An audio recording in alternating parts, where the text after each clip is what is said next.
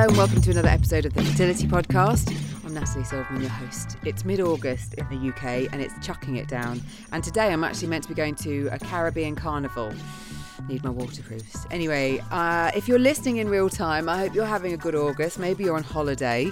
If you're kind of catching up, then um, a little bit about the Fertility Podcast. Well, I'm heading towards my fifth birthday, which is mental. There's a whole load of episodes for you to rediscover about all areas of fertility. I've got men and women sharing their stories, as well as different fertility experts. But for the last couple of months, I have been making this podcast with a lovely lady called Kate Davis because we started to publish it on UK Health Radio, which is an internet radio platform. I wanted to do it with someone else because I've been doing this podcast, like I said, for quite a while now. And Kate has just got the science bit, and you've been giving us your feedback saying that you're really enjoying her input as well. And so for now, that's how the podcast is. It's a bit different to if you've been listening for a while, but I haven't had anybody say that you're not happy with it. So um, we're going to continue. Unless you object, you need to speak now or forever hold your peace. So, what you're about to hear is a chat that we had with Mr. Mohammed Taranissi, who's the medical director at the ARGC, which is a London clinic. You may have heard of it, you may not have. If you are just starting off in your fertility investigations to work out what you might need, or tests, or just what might be wrong with you, then this might not be for you. This is about if you're maybe thinking about a treatment. Now, the ARGC is a very specific type of clinic in that it's often the place that people go to when they've had failed cycles elsewhere. It's pretty intensive treatment. And you'll hear Mr.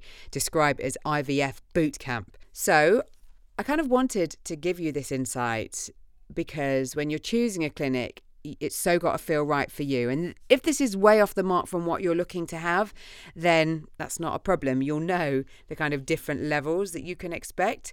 Have a listen. And then what you're also going to hear is a reference from a previous episode I've already shared with you with the HFEA, because Mr. Taranissi does refer to the HFEA and of course, you can hear the full episode here at thefertilitypodcast.com. But I just wanted to give you like a another recap of that episode because that's all about how you go about choosing a clinic. And if that's where you're at, it will be really relevant. Before we start the show, though, a bit of housekeeping for you. If you want to give me a follow at Fertility Poddy on Insta or Twitter, it would be lovely to hear from you. There on my Instagram is a link to an event that's happening in the Northwest if you're based in the UK. I'm part of this group Talk Fertility, which you'll have heard me mention before, I hope. And we're putting on an LGBTQ focused event where we've got some amazing fertility professionals, as well as some people sharing their stories. So if you're wondering what it looks like for you to have a family with regards to tests that you might need to do, um, how you'd go about finding a, a sperm donor, or if you're looking to go down the surrogacy route, it's going to be a really great event. It's only an hour and a half. It's on Wednesday, the 28th of August. It's the kind of Wednesday after Manchester Pride's happening. Um, go check out my Insta at Fertility Poddy for the link, or listen to the end for the show notes where I'll put the link there too, especially if you're on the move. That's helpful. One last thing. If you can rate and review this podcast either via iTunes or your favourite podcast app, it just means the world because it keeps it bubbling over that you're listening and it helps other people find this content and it also lets me know that you actually like what it is that you're hearing. All right, enjoy the show. So, Kate and I are delighted to welcome Mr. Mohammed Taranissi, who's the medical director of the ARGC, to the show. Welcome, Mr. Taranissi. Thank you. Lovely to have you here. It's a pleasure. Thank you. We, working in this space, know about the ARGC, and we're both very keen to talk about you because you've got a very impressive reputation. And I've heard about you and have only recently started to really understand what it is you do. A lot of patients that I work with are considering going to the ARGC. And, and like Natalie, I hear really, really good things from them about any experiences that they have at the ARGC. Your website talks about that 75% of patients come to the ARGC after having failed cycles elsewhere. What kind of issues do they tend to have had from other clinics before they come to you? Well, I mean, it's very difficult because I don't think there is one issue that you can probably identify for all the patients, but it's a multitude of problems. And uh, I mean, over the years, we've always attracted people who have find it difficult to achieve success in, in other places. And I think um, probably more than 75% of our patients actually have repeated failures elsewhere. I would say maybe 80 to 85 percent, and uh, I think most of them come to us because we probably do things a little bit different, and we also, I think they, they call the RGC as, as IVF bootcamp because we We have like intense monitoring. We make sure that we stay on top of the treatment on a daily basis. Make sure that uh, the if we need to adjust the medication, we, we do this regularly. If we need to add medication, then we do this as well. Uh, there is a lot of preparation that goes into the cycle as well before they start the treatment, making sure that you know exactly what you're up against and uh, if there is a problem that you can rectify before the cycle, then you should do that to maximize the chances of a good response and a good outcome. So it's a variety of steps that need to be put into place to make sure that at the end of the day, regardless of the outcome, everybody feels that everything has been done to, to, to give them the success. Okay, I mean, you talked about some of the intensity there. I don't know how you feel about the, the use of boot camp when people describe your clinic, but that intensity of the protocol is is that suitable for everybody? I mean, do people have to? No, no, no. It's right. not suitable for everybody. But because I said that the majority of our patients are, are patients who have failed repeatedly elsewhere, so they're not definitely a candidate for the standard routine sort of approach to the treatment. I mean, obviously, people who probably start the journey and there is an identifiable problem and so on and so forth, they probably wouldn't need the, the same intense monitoring. Uh, but anybody who have failed, and most of our patients have failed many, many, many times, and you need to be able to identify any subtle changes that can happen during the treatment. And the earlier you know about this and the earlier you adjust the medication, you're more likely to, to, to have a good outcome at the end of the day. So it's just the nature of the people that we see here that dictate the approach. And I think most patients actually are quite happy because we've heard this many, many, many times from people who come here. They always say this is a completely different experience in terms of how they, they, they, they find that there is a feedback on a daily basis. I put a lot of stress on the, on the clinic as well and on the service that we provide because you have to be available seven days a week, and this happens for 365 days throughout the whole year. So we are open on Christmas Day, for example. Uh, it's not uncommon if you come here on Christmas Day that you have like 30, 40 patients uh, coming and, and trying to do everything and, and leave within a couple of hours. So we oh we never close. So that's that's quite unusual, isn't it, to be open on Christmas Day? I've not heard it of is. other clinics being open. I think we're probably the only clinic, as far as I'm aware, who does that, and we've done this every single year so for the last 25 years almost. And is that in response to the intensity of the monitoring and the scanning? And it's just obviously, you know, if you if you need to do your trigger, you need, and it's Christmas Christmas Eve, you need to come in, don't you? Of course, and and also because uh, one way of, of how we operate, and I know some people may disagree with this, I've always felt that people who've got problems, particularly as they grow older and so on, you need to be a little bit selective in which cycle you take them uh, for the treatment and sometimes they need to check the hormones at the beginning of the cycle. And we we we can just wait a month or two or three until we hit what we believe is a, is a better cycle for them. And if this cycle happens to be i don't know around christmas time you cannot just say sorry we're closed because this may not happen again for another few months. So uh, the way we approach the, the problems, I mean, dictate that we have to be available for people weekends, uh, Christmas Day, uh, New Year's Day, whatever.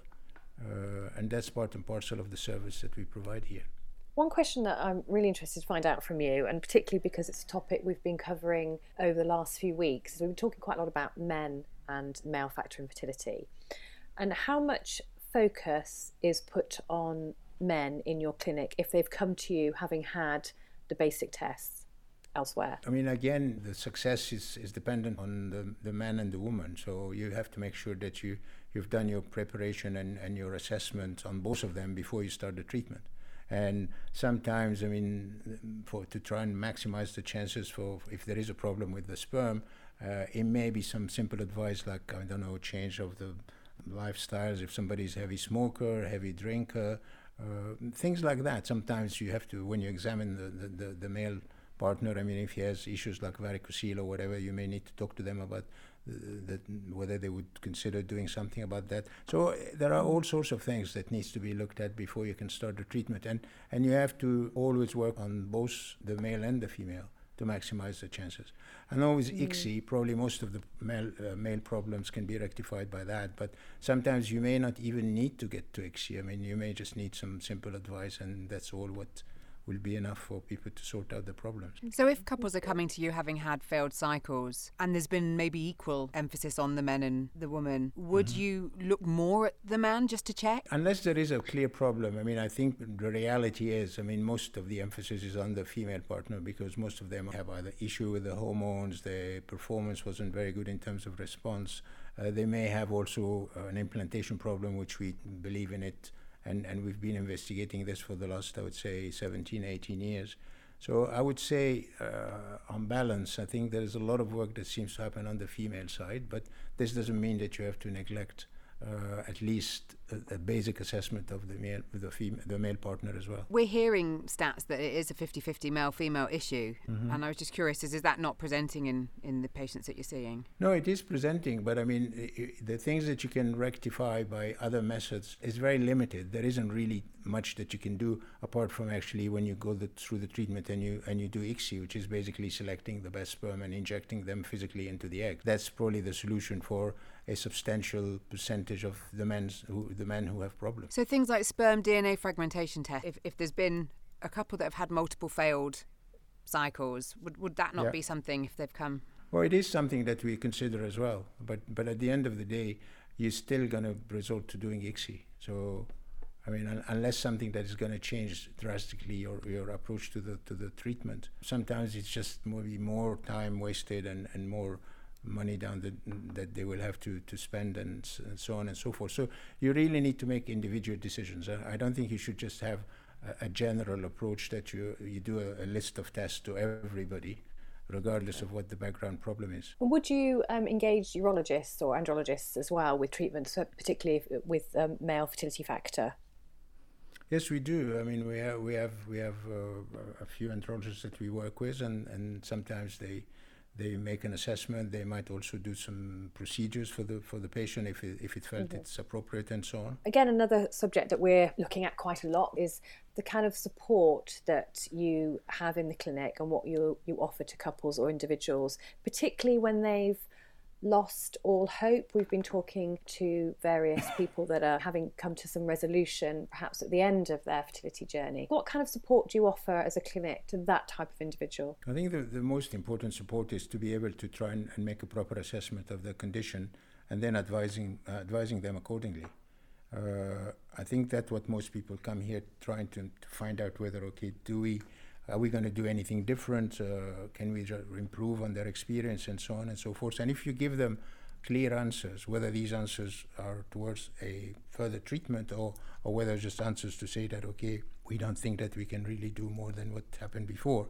I think a lot of people will feel comfortable with that. The treatment itself is, is a very stressful experience and it's very expensive. And particularly people who come to us here because a lot of the patient, they see us as a last resort so if we cannot really help them, uh, it's very difficult for them to take this, and we need to be able to understand that. It's part of the treatment.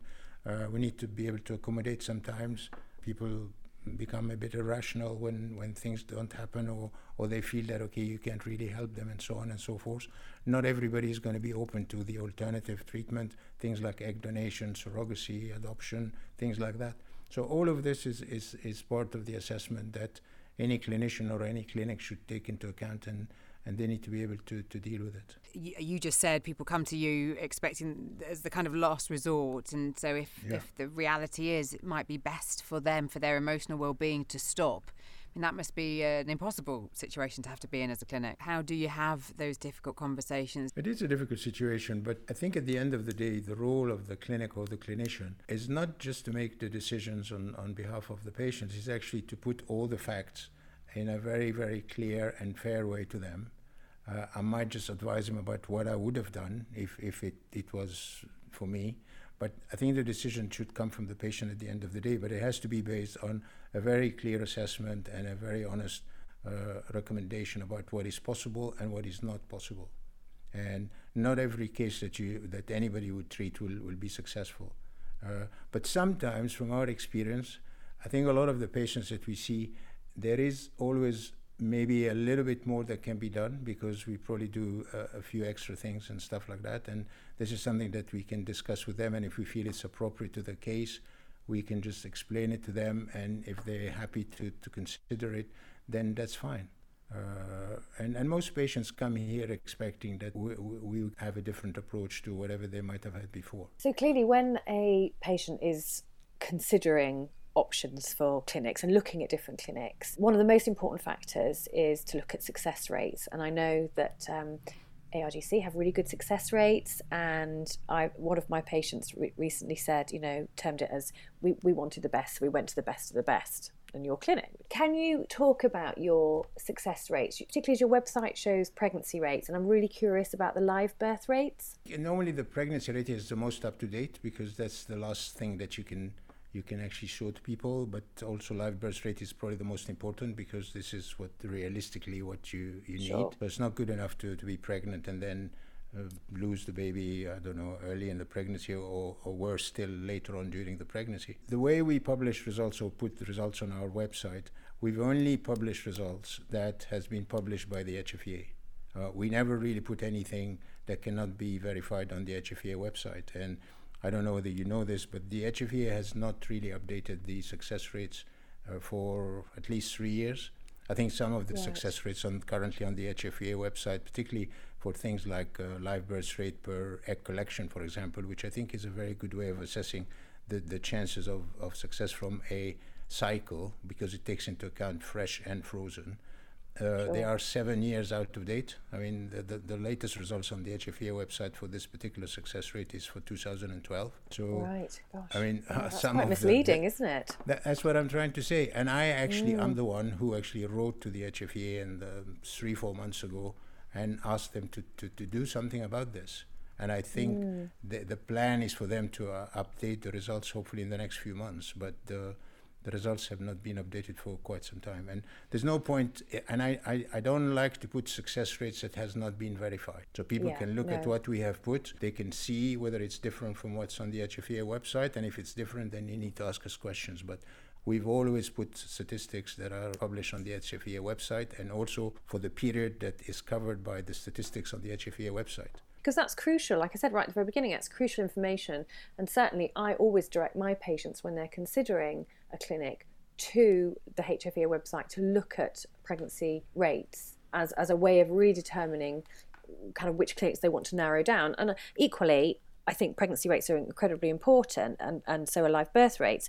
But also, I always say to them, you know, get a feel for the clinic. The most important thing is that you're really happy with the clinic that you go and go to a, a, open day visit the clinic go and see how you feel when you're in that clinic or you walk out the clinic and you feel like yeah this is the one for me then invariably it is the right one for them i think there's quite a lot of evidence to suggest that if you have confidence in your clinic and you feel really happy there that actually your your your rates of success are going to be greater yeah, of course. But uh, I think at the end of the day, what really matters is is whether you're gonna uh, have a baby at the end of the cycle. Mm. I think that's that's the most important thing. That's what everybody would like to achieve at the end of the treatment. It is very confusing to, to people to try and, and, and assess exactly what the statistics represent and so on and so forth because there are different ways of presenting the statistics and every one of them actually have a completely different meaning.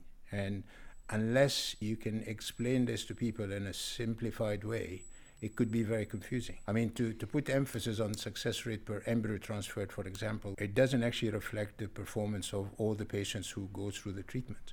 And it could be uh, eventually uh, uh, encouraging people to cancel cycles and stuff like that because you will only be judged by the people who get to the embryo transfer. That's not a fair reflection of the performance of a clinic, and that's not a, a fair reflection that will tell the patients what the chances would be from the day they start the treatment, not when the day they end the treatment. And there's a lot of effort that goes into the cycle to try and get the patients to the egg, to the egg collection stage and to the embryo transfer stage. There's a lot of skills involved into that. It's difficult for patients actually to understand that. And particularly also when you when you when you do it per embryo transfer, so you take into account the number of embryos that have been transferred and, and, and if you transfer two embryos, then your success rate is going to be reduced by 50%, not knowing that the number of embryos that any clinic put in, in the patients is not actually determined by the clinic. I mean, there are rules and regulations and criteria that are set up by the professional bodies that all the clinics have to follow. So whether you put a single or, or double or even three embryo transfer is determined by the characteristics of the patient that you treat. It's not down to me as a clinician to decide, oh, I'm going to put a single embryo transfer when it's not indicated. So, and that's something that's fundamental for people to understand. It's the same for every clinic. So we're trying to, I suppose, make it easier for patients to understand, and we've mm-hmm. we've jumped right into the, the, the treatment part. If people are listening to this and maybe at the early stages of just finding out that they need to have treatment, um, what definitive advice would you then say for patients to to try and assess when they're making their decision on clinics when it comes to success rates if they can find the live birth rates because I know you were saying your what's on your website is in line with the HFEA but there's there's not even previous live birth rates there. So is is there a? I know we can't do one number, but is there a, a, a, an easier way for people to look at the success rates? Would you say? Well, I think if if you want to look at the success rates, then obviously you need to look at first of all age groups because the chances of somebody who is younger, let's say below 35, is not going to be the same if you are above 40. You need to look at the age group that is particularly uh, specific to the patient. You, you need also to look at the success rates per cycle started because this will take into account all the patients in that age group that they're going to go through the treatment, not a selected uh, percentage of them. So I think these are the two simple things that people can look at. You need also to try and look at the most uh, up-to-date results because you could see that sometimes performance can fluctuate from time to time in, in various clinics. So you may do very well in one year, but maybe not so well the following year. So you need to look at the most up-to-date results. These results are always verified by the HFE and audited by the HFE and so on. And, and, and that's, that's basically, if you're talking about success rate, that's the best way to, to look at that. So with um, ARGC, your your pregnancy rate for under 35 years of age is 80.2%.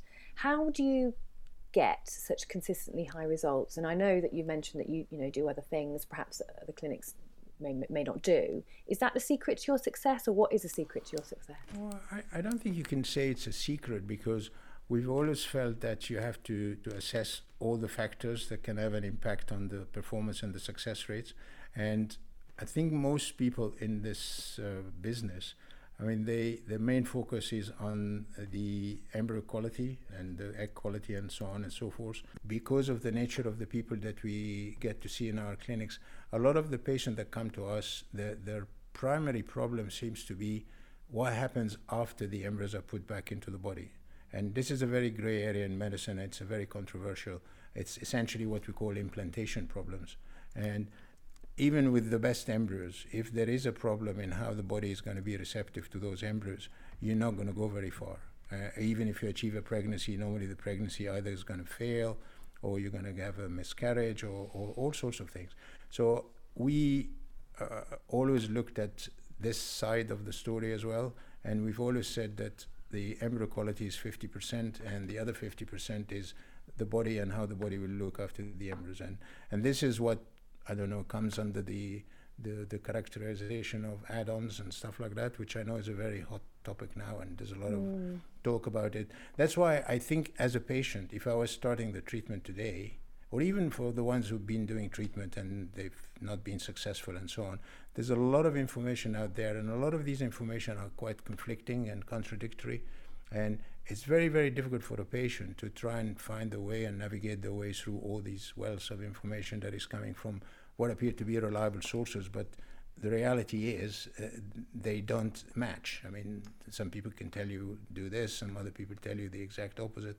So I, I can understand the dilemma that most patients can face sometimes. And I would have expected that, uh, I don't know, the HFEA should have played a, a bigger role into making sure that they have a neutral uh, stand on things and, and put information that is focused on the basic stuff in a very clear way and so on and so forth.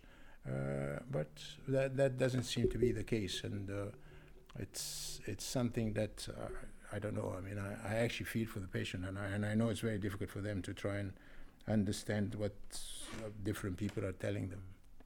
And, and I think people need to look at the facts and they can make up their own conclusion. Yeah, well, I think that's what it's all about, isn't it? It's giving people the information so they can make informed decisions. Yeah, that's very, very important. If patients are coming to you and they're asking about add ons and say there's a red light on the HFEA website, but you've done some research and you've got data that has been shared. I mean, how does the conversation unfold? It might have been something that's been going for 20 years, and the patient might be saying, Well, why has it got red light if it's been going for 20 years and it sounds like the right kind of thing that we need? I mean, how do those conversations pan out? Well, I think the question about red light and so on is, is not a question for me. It's a question for the HFEA. I can only tell you from my own experience that I wouldn't give this a red light at all.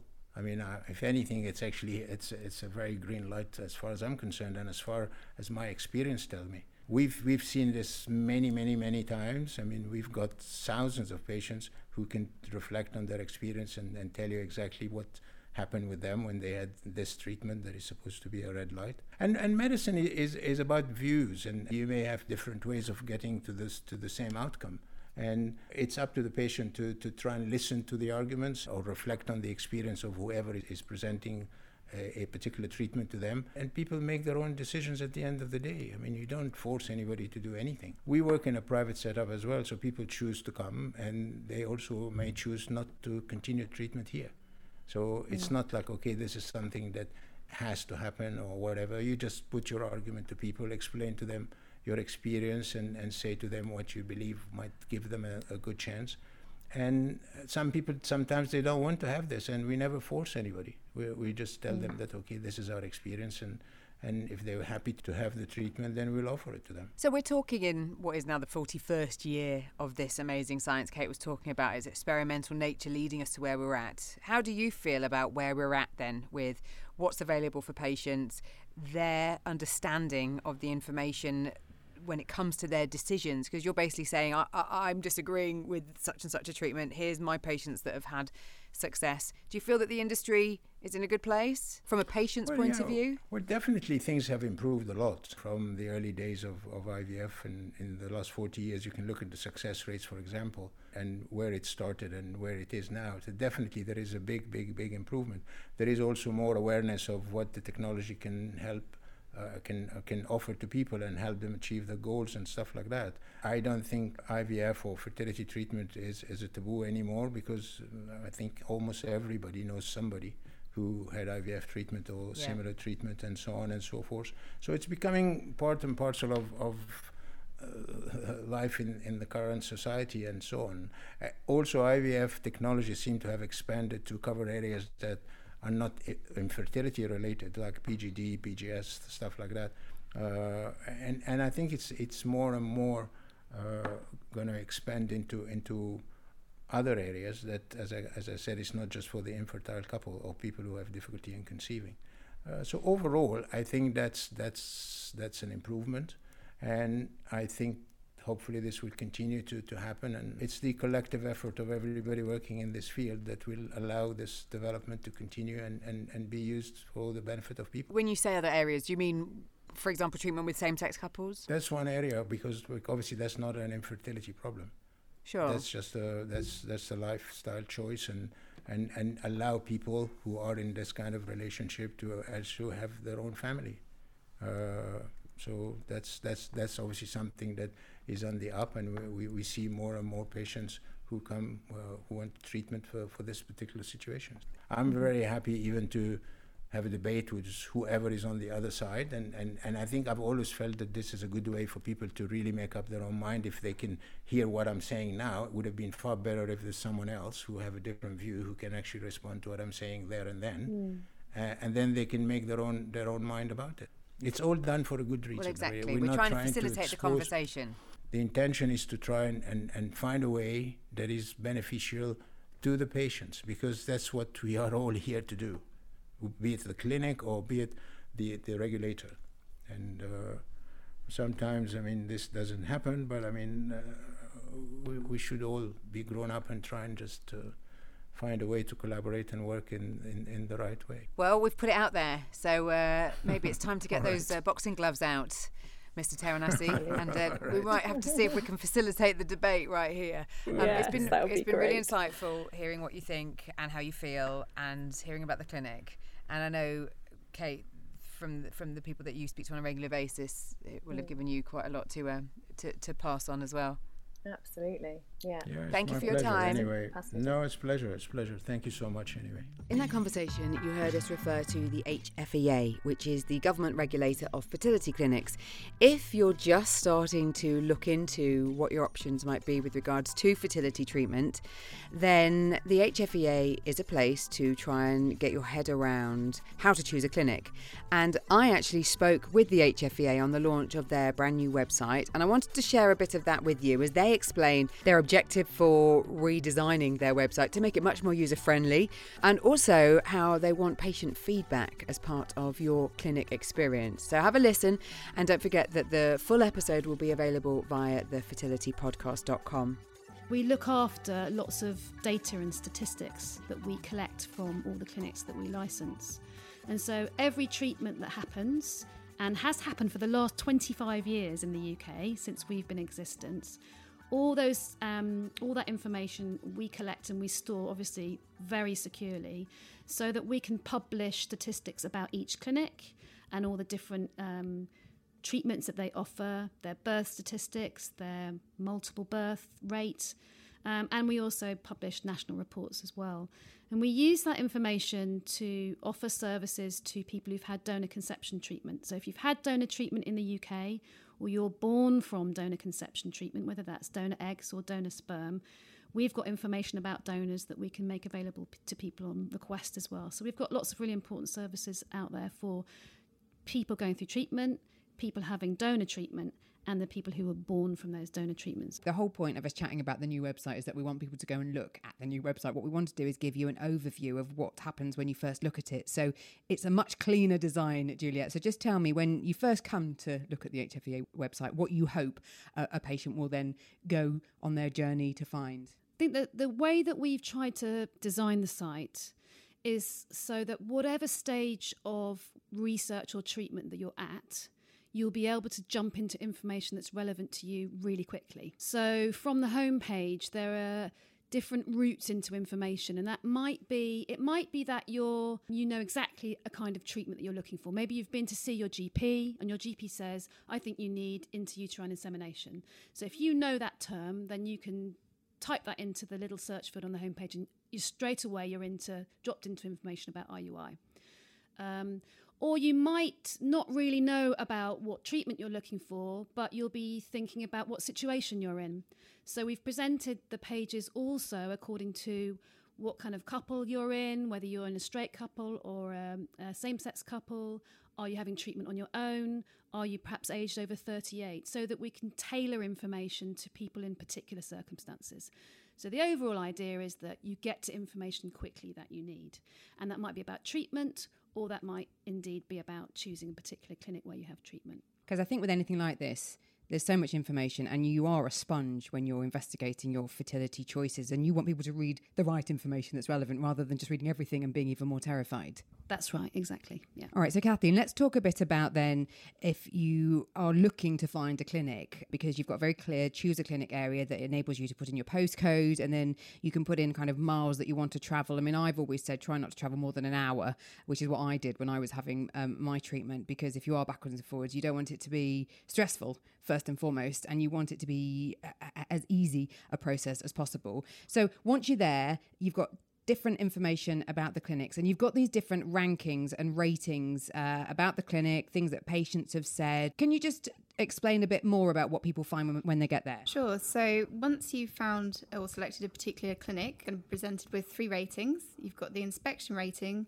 patient rating and the ivf birth rate. So the inspection rating is out of five and that's from where our team go into all the clinics in the UK to make sure they are up to the correct standards and that any treatment you do receive there will be safe. The IVF birth rate again is it's based on statistics um, and you can view those. They're all broken down into age range, different criteria. And the last category, the patient rating, is actually a new new service for us where we're encouraging patients to give their feedback on the experiences they've had during fertility treatment. So we want more than just success rates. We want how they felt during treatment, how they were treated by the staff, how they felt involved in decision making processes, all the bits that aren't covered by statistics but are really important when you're choosing the right clinic for you. Now, I know that that aspect, the patient rating, is quite a new thing. And when you're looking through different clinics, you will see that some of them haven't got patient ratings yet. And I know that you're really keen to encourage people because ultimately, when I chose a clinic, I did look at the stats. I looked at your website, I looked at the stats. Um, I, I, was eligible for funding, so it was kind of down to my area. However, I hadn't then gone to rate it. I hadn't really thought about that. What we have asked people to do is to only rate their clinic where they've had treatment in the last 12 months. So, to be fair to clinics who may well have changed their approach or if they've had negative feedback, improved and acted upon that we ask people to um, rate the clinic if they've had uh, treatment or, in, or indeed been a donor in the last 12 months. But yes, we're really keen to hear from people, partly for the clinics themselves so that they can look at the feedback. And I should say that we publish the ratings straight on to Choose a Fertility Clinic about that a particular clinic. But we also ask people to give additional information, written information. That doesn't get published on the website, but it goes through to the clinic's inspector who work at the HFEA. And they're able to share that feedback with the clinic so that they can talk through how they're going to address it either how they're going to make a good bit of feedback the same you know a general experience for everybody or how they're going to act upon perhaps a, an area that they need to improve upon. So it's for the clinics themselves which is really valuable for them but also it's for prospective patients who are choosing a clinic. And as kathleen said we want to encourage people to focus not just on birth rates obviously they're really important but they're surprisingly there aren't that there isn't that much difference in birth rates between one clinic and the next and we can explain a little bit more about that in a minute but actually not to dwell too much on um, success rates particularly small differences a few percentage points but to look a little bit more in the round about what it's like to be a patient in that clinic. And that's why the patient feedback is so vital for people who are looking for a clinic. I mean, I've actually been fortunate enough to visit quite a number of clinics uh, in the in the time since I had fertility treatment, and there is a real variety from how you feel when you walk in, from what the parking's like, from what the the reception areas like to the treatment areas, and it and it does make a real difference and is really worthwhile taking that time to to ask questions and to go to the clinic if you can and what have you. So let's talk a bit about um, the the birth rate because it's interesting you say that because that's one thing I looked at, and and you you don't really understand what you're looking at. To be honest, I think when you you're first looking at these stats, and I know that some of the clinics don't have uh, the birth rate listed. So just explain what we've got there to look at. Actually, when you get to the main page of Choose a Fertility Clinic, one thing I'd really recommend looking at is our short animation which we have taken some time to craft so that we're able to explain to people researching clinics not just why the birth rate isn't necessarily the most important thing, or at least why it's important to think about other factors as well. But if you are going to look at birth rates, trying to understand exactly what they are telling you and what they're not telling you. One of the great things about Choose a Fertility Clinic is that it's the only place you can go which lists all the birth rate information about every clinic in the UK. And crucially, it presents the information in exactly the same way so that you know that you're comparing like with like. So if you go to a clinic's website, and most of them will publish their own birth statistics. And whilst they're not doing anything wrong in publishing maybe pregnancy rates for women under 38 or um, birth rates for blastocyst transfer or all kinds of different measures of success, they're not wrong. It's just that it's really difficult if you're comparing one clinic's website with another clinic's website, whether you're actually looking at the same measure and whether then you can meaningfully compare one with the other. And that's why we'd really recommend that if you're going to look at birth rates from a comparison point of view, come to choose a fertility clinic because we're measuring the same thing in the same way. And you can see where there are similarities and where there are differences. I think the other really important thing to bear in mind is that for us, the most important thing that that clinic, uh, that that clinic's birth rate is consistent with the national average. And that's because some clinics are quite small and they're doing maybe a few hundred cycles of IVF per year. And that means that chance can have an effect on their birth rate, their annual birth rate.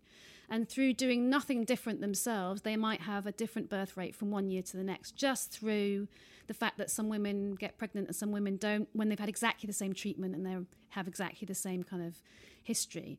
So, what we do is we we try and look at whether there's any statistical, real, meaningfully statistical difference between the clinics. And for most of them, there isn't a huge difference. And that's why for the at the top of the Choose a Fertility Clinic page, we say, is this clinic's birth rate within the national average? And where it is, we give them the big green tick. So the ones that say not applicable, is that why? No, where they are below the national average, and there's only a couple of clinics that applies to, there we will say that. Where it says not applicable, it's probably because that clinic has opened in the last year or two, and we don't have any birth rates to publish yet. But that's not to say, I suppose, as a patient, if it's a clinic in your area, to rule it out. No, not at all. And in fact, that's probably a good a good question to ask the clinic if you do go and either look at their website or go for um, to um, an open evening or a patient information evening to ask for more recent statistics that they might have, probably pregnancy statistics, but they're a good starting point. All right, so we've covered the clinic. Now, one of the hot topics with regards to IVF, especially if you're self funding, is add ons, because at the end of the day, you need to really ask the questions and you really need to understand. I mean, I know, for example, I had treatment on the NHS. My mate who'd had fertility treatment said, whatever you do, have an endometrial scratch. So I was adamant that I was going to have one. I didn't really know much about it. And I've since learned all the issues about the evidence surrounding the endo scratch. However, I've said it to other people, and I know that they've gone and done the same. And you, are so guilty, I think, when you're hungry for this information and hungry, obviously, for success, to go to your clinic and say, I want this and I want that. We've had scaremongering about clinics adding treatment add ons when they're not necessary. So, for people to understand what they're all about, you've put them in a traffic light system, which explains the kind of evidence around them, because that's one of the key things with, with treatment add ons is the evidence surrounding their success. Yeah. So, if you don't know what an add on is, you've probably heard of a, a, an example of an add on. So, you mentioned endometrial scratch. Um, there's also things like en- um, embryo glue. You might get offered um, drug therapies to help with implantation. Uh, you might be offered genetic screening. Other things that are slightly newer, like elective freeze-all, where you don't have a fresh transfer, you just have a frozen transfer. Um, and things that use are used in the laboratory, like time lapse imaging, like EmbryoScope or some other products on the market. Some clinics include them in as a as a sort of standard part of their treatment and might not charge extra for it. Sometimes um, you'll see in your bill or you'll be you offered treatments that might cost you know anything from a few hundred to several thousand extra on top of the IVF cycle cost. We're lucky at the HFEA in that we've got a we've got a panel of scientists that we can go to, or scientists and clinicians working in the field. And what they've done for us is they've gone through. We've started with nine add-ons, and they have gone through all the scientific literature and the clinical literature that's been published. And they have made an assessment of um, how strong the evidence is for a particular add on. And they have um, used one of three colours, a traffic light system, to demonstrate, to, to make it really clear to people reading the page how strong the evidence is for something. And actually, most of the add ons, the, the, traffic light is orange because for many things, there usually is a little bit of evidence, or there might be one really good um, study that's occurred, but to be really sure that it's actually going to be worth paying extra for and will definitely increase your chance of getting pregnant, you need to repeat a study and get the same finding twice just to show, to show that there's some proof. And so the traffic light system is based on how strong the evidence is. And I think for us, the most important thing is that um, patients get easy access to reliable information about this and are really aware of whether or not they feel it's worth spending a little bit extra money on something. And sometimes it might be that the clinic says, actually, we're trying out this uh, add on in our clinic. At the moment, we're charging extra for it. We found some early evidence that it is beneficial and we, we think it would be worthwhile trying for you. And that's fine. That's being completely open with people that they're not completely convinced that it's going to improve the chance of success, but it's something worth trying. I think where we're worried as the regulator of fertility clinics is if patients aren't aware that something doesn't have a completely convincing evidence base. And that's why we've published this information, so they can get really clear advice on whether it's worth trying a particular add on or not.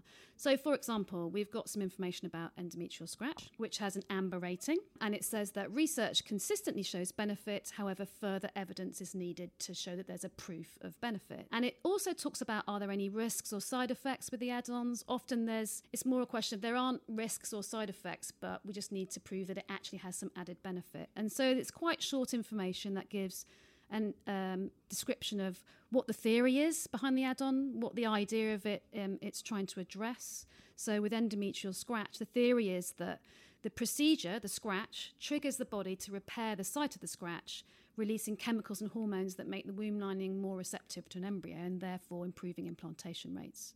So that's the idea.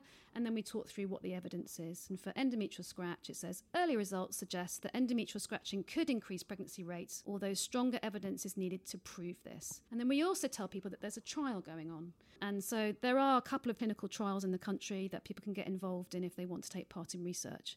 And with clinical trials, because there's no proof that this is a benefit, patients will not be charged for the add on if they're part of a trial. I was also under the uh, understanding that the endo scratch was of benefit to women who had suffered recurrent miscarriage, but there's no mention of this could be right for you if, or is there in some of the ratings that you've you've got there?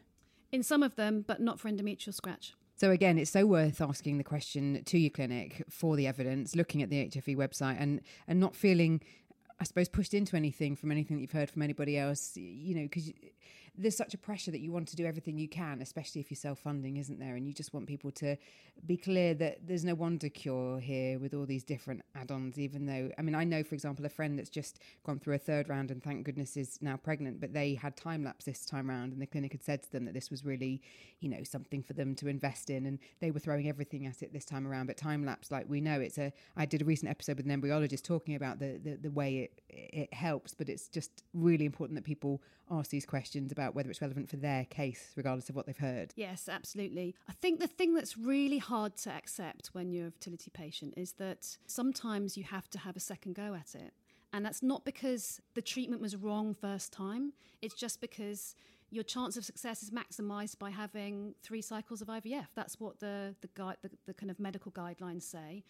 Um, and so when it if it if it doesn't work first time around, I think there's a, a, um, a completely understandable feeling that maybe you need to change something, or maybe something should have been added into it to make the success rate more um, higher. And that isn't always necessarily the case. I mean, sometimes you have a treatment cycle and it becomes clear to the doctor or the embryologist that there is something that you do need to change for next time. But quite often, you just need to have a second go or maybe a third go. And I think, I think that's where often treatment add-ons become very attractive to patients and sometimes to clinicians as well because they want to help people have the family that they so you know so desperate to have and they're tempted to sort of try everything and sometimes you kind of have to hold your nerve that the treatment is right it just doesn't always work first time then again, there are new technologies coming into clinics, and we do want treatments to improve and we do want the success rates to, to go up in future. So we're, we're really keen to have new techniques developed but it's really important to us that they're introduced into the clinic in the right way.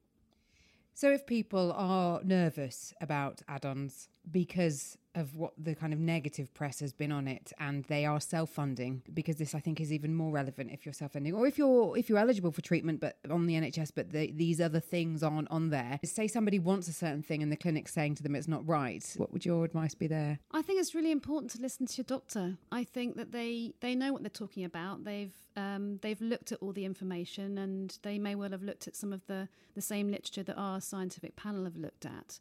And yes, there are differences in medical opinions. Sometimes a clinic will be perhaps more likely to um, offer a, a, new add on. And so you may get, as you know, you get different things at, offered in different clinics. And I think if you feel really, really strongly about it, and your clinic is not offering it and giving good, a good explanation of why not, but you're really not satisfied, then I think the only really advice I can give is to to talk to another clinic and, and but be careful to ask the right questions to say where's the evidence that people in my situation or patients that you've been treating recently have benefited from having this having this add-on? And if the clinic can answer that convincingly then you know then then you can you can take that advice on board. Okay the show notes for this episode are thefertilitypodcast.com forward slash argc Go and have a look. You can find out the clinic's details. You can also find out the link to the Manchester event that's happening on the 28th of August that I said at the start of this episode. Plus, you can find my details to get in touch. You can either email Natalie at thefertilitypodcast.com or there's a contact me form on my website if you're on the move and I'm so giving you too much information. Or just get in touch on DM via one of the social platforms that you prefer. I hope it was of interest. Thank you as always for your support, and until the next time.